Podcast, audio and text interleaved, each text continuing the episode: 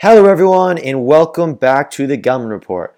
I'm your host, Ellie Gelman, and in today's episode, we are going to be grading some of the most recent NBA offseason moves. We're going to be talking about five moves that specific teams made to either improve or, in my opinion, make their team worse, and we'll be giving them a letter grade. Uh, so we have a bunch of uh, moves to go over, so let's not waste time and let's get right into the episode.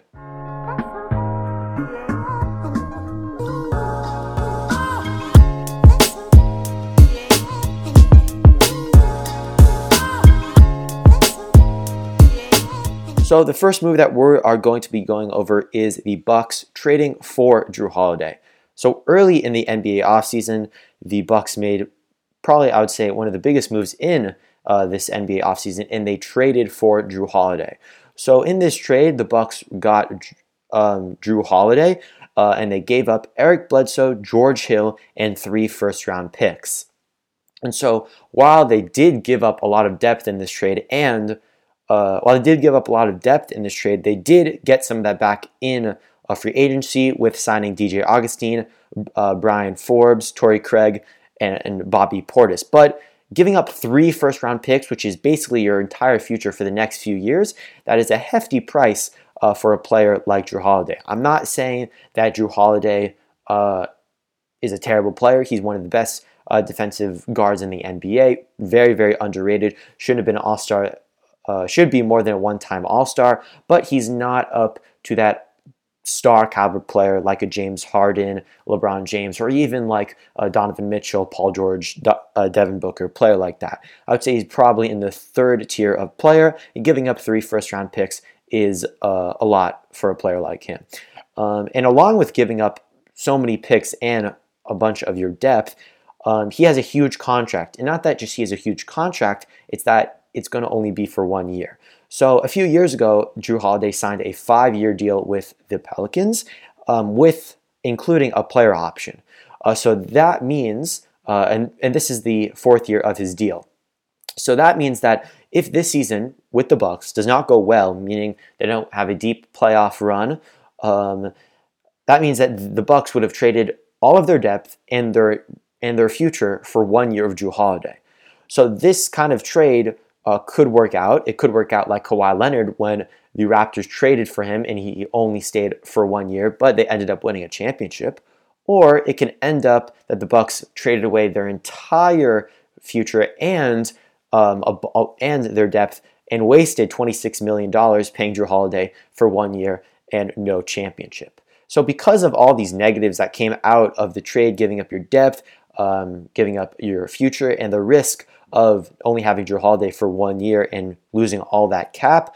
Um, I'm going to give this a C minus. Not the worst move, but definitely, definitely not the best move. So yeah, that that move uh, gets a C minus.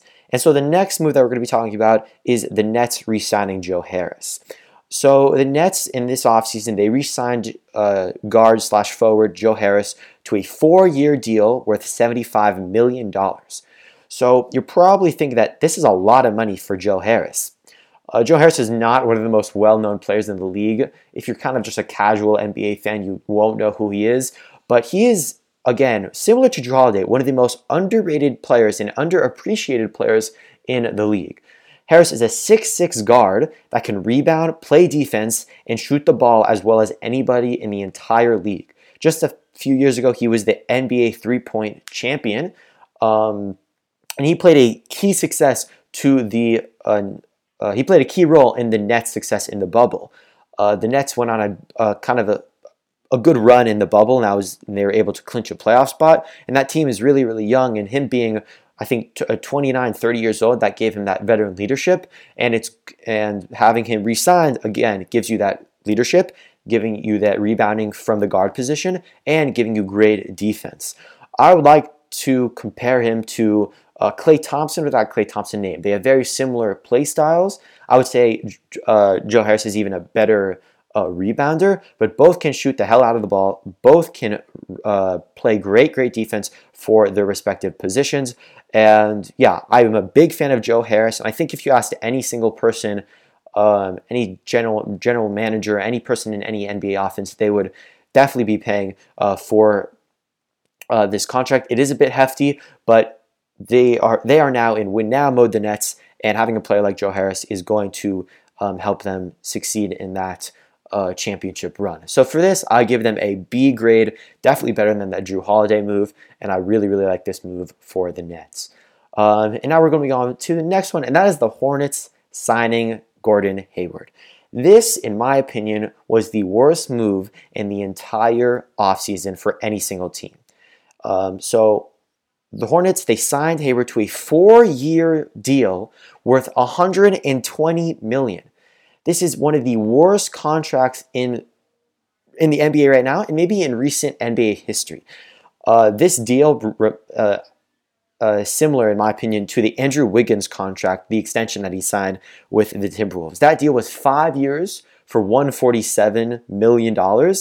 But the difference is, while that is a terrible, terrible contract for a player like Andrew Wiggins, I would much rather have Andrew Wiggins on my team than Hayward. Both streaky shooters, but Wiggins is a little bit, not a little bit, is way younger and more athletic than Hayward. So, but either way, both terrible contracts, and I think this was a terrible signing uh, for this team.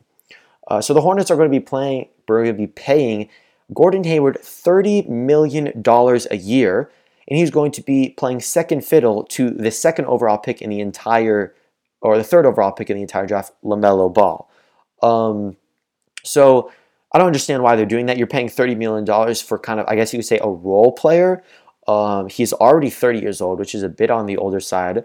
Um, and since his devastating injury uh, when in his first year, his first game in Boston, uh, he just has not been the same. His shooting percentage is are down uh, from in every single spot, three point, mid range, inside, um, and he, of course because of that devastating uh, ankle injury, he's just not as, as athletic as he was before, which is one of his uh, biggest strengths as an All Star in uh, Utah. and so the only positive that can come out of this trade. Um, is he brings leadership to this really, really young team. This team is led by LaMelo Ball, of course, Devonte Graham, PJ Washington, um, the Martin twins. Those, those players are extremely young, um, and he brings some leadership uh, and some playoff um, experience. But if that's what the main idea was by signing Gordon Hayward, you can get leadership for $20 million cheaper. One of we're not going to be going over it in this episode, but one of my favorite moves of the offseason was when the Bucks signed DJ Augustin. He's a great he, he's a great backup point guard, brings in a lot of experience. He's a great veteran, uh, but championship and playoff experience. And I would, I think that the Bucks, I think that the uh, Hornets would have um, been, would have been really beneficial for them to sign DJ Augustin with all those young point guards on their team. But instead, they went for Gordon Hayward, and now are going to be paying him $30 million a year to average 18 points a game. It's just kind of a huge waste of money, especially because he, as a veteran player and as an all star in his career, is going to want the ball in his hands. And he's going to have a lot of touches, and that's going to take away from the development of your younger players in LaMelo Ball, in Devonte Graham, um, and PJ Washington. So that's just going to break down the entire offense and the entire um, growth of your young players. Uh, so for this move, a terrible, terrible move, I really hated it. I give uh, the Hornets uh, a D for this move. Now we're going to be going on to our fourth uh, move of the offseason, and that is the Suns trading for Chris Paul. And so this was uh, one of this was really really early in the offseason. Uh, the Suns traded for Chris Paul.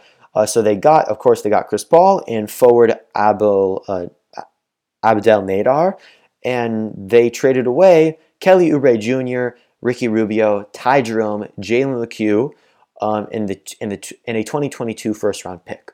So I think this. Uh, when I first saw this, I thought this was a lot giving up for Chris Paul, who's uh, 35 years old, uh, kind of has. Everyone thought he was going to be on decline this pa- uh, in these past few years, but will soon have to be on a decline, getting into his late 30s. Uh, but then you more you think about it, it makes more sense. You get a Hall of Fame point guard in Chris Paul who can do everything um, that you want a point guard to do rebound, pass the ball, he can score, and surprisingly has become a very good defender um, in his uh, in these most recent years. And along with getting Chris Paul, who is a Hall of Fame point guard, you get rid of a lot of those excess players that you had on their team. The, I think that a major problem that the Suns had, they had a very uh, a deep roster, but just too many players in the same position.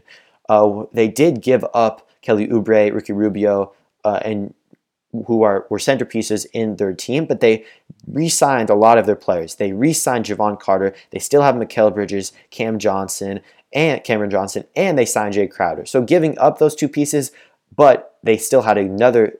They gave up those two key pieces, but they re-signed and got some even better pieces in the offseason. Um, so adding Paul to this, to a, I think I wouldn't say a great, but a good a team, a good young team that went 8 0 in the bubble. Uh, that gives them a lot of veteran leadership that they desperately needed. Um, and now with Chris Paul, Devin Booker, and DeAndre Ayton, along with all those great young role players that I just mentioned, now they have a legit big three and they have a legit deep, great roster. They have Mikal Bridges, Cameron Johnson, Jae Crowder, Jevon Carter, Dar- Dario Saric, uh, those are all great, great players, and this was a great move for the Suns. And I think they would be a, I think they're going to be a top five seed in the Western Conference, and probably going to make it to the uh, uh, to the um, to the second round. And I wouldn't be surprised if they make the finals. They're probably my dark horse pick to make the finals. Um, but yeah, they uh, they have a great team, and with adding Chris Paul uh, is going to help them a lot. So I give this move an A. And so now the last move or moves that we're going to be going over um, are all the moves that the LA Lakers made um, in this offseason. So I think that the Lakers had the best offseason um, out of any team in the entire NBA. To start, they traded away Danny Green um, and the 28th pick on this past year's draft, who ended up being Jaden McDaniels, and they got Dennis Schroeder. So trading away Danny Green for the pa- for a backup point guard that they desperately needed um, with a similar contract, both being uh, Danny Green and Dennis Schroeder getting paid very similar amounts, so not such a shift in the cap. It's a huge win for the Lakers.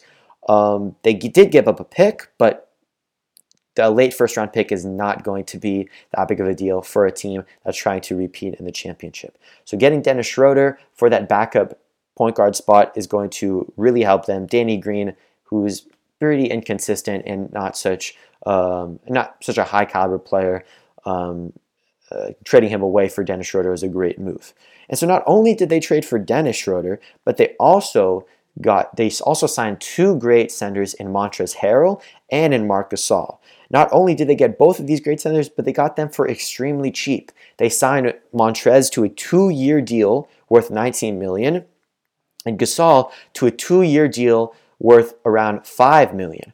So that is a that is first for Trez, that's getting you're getting the sixth man of the year for less than $10 million a year, who's going to be a spark plug off your bench, who's going to play great, great, solid minutes for you. And you get Gasol, who's a veteran championship um, experience, has won a championship in Toronto, and is also now going to be able to play center um, instead of Anthony Davis, where Anthony Davis has said multiple times he does not like playing in the center position, rather in the power forward. So that's going to give some. Uh, that's going to let AD play where he wants to play.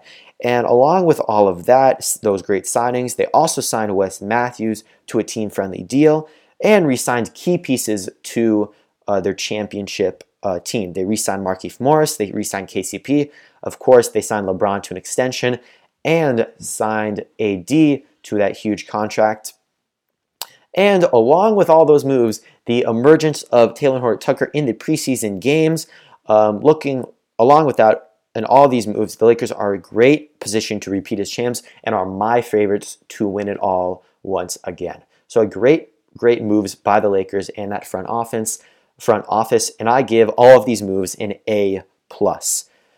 Uh, yeah, so that we went over five teams in five uh, different uh, five different moves, five different types of grades, and that is the end of the episode. Thank you guys so much for listening. Make sure you subscribe to the YouTube channel, follow on Twitter, follow on Spotify and on Apple Podcasts.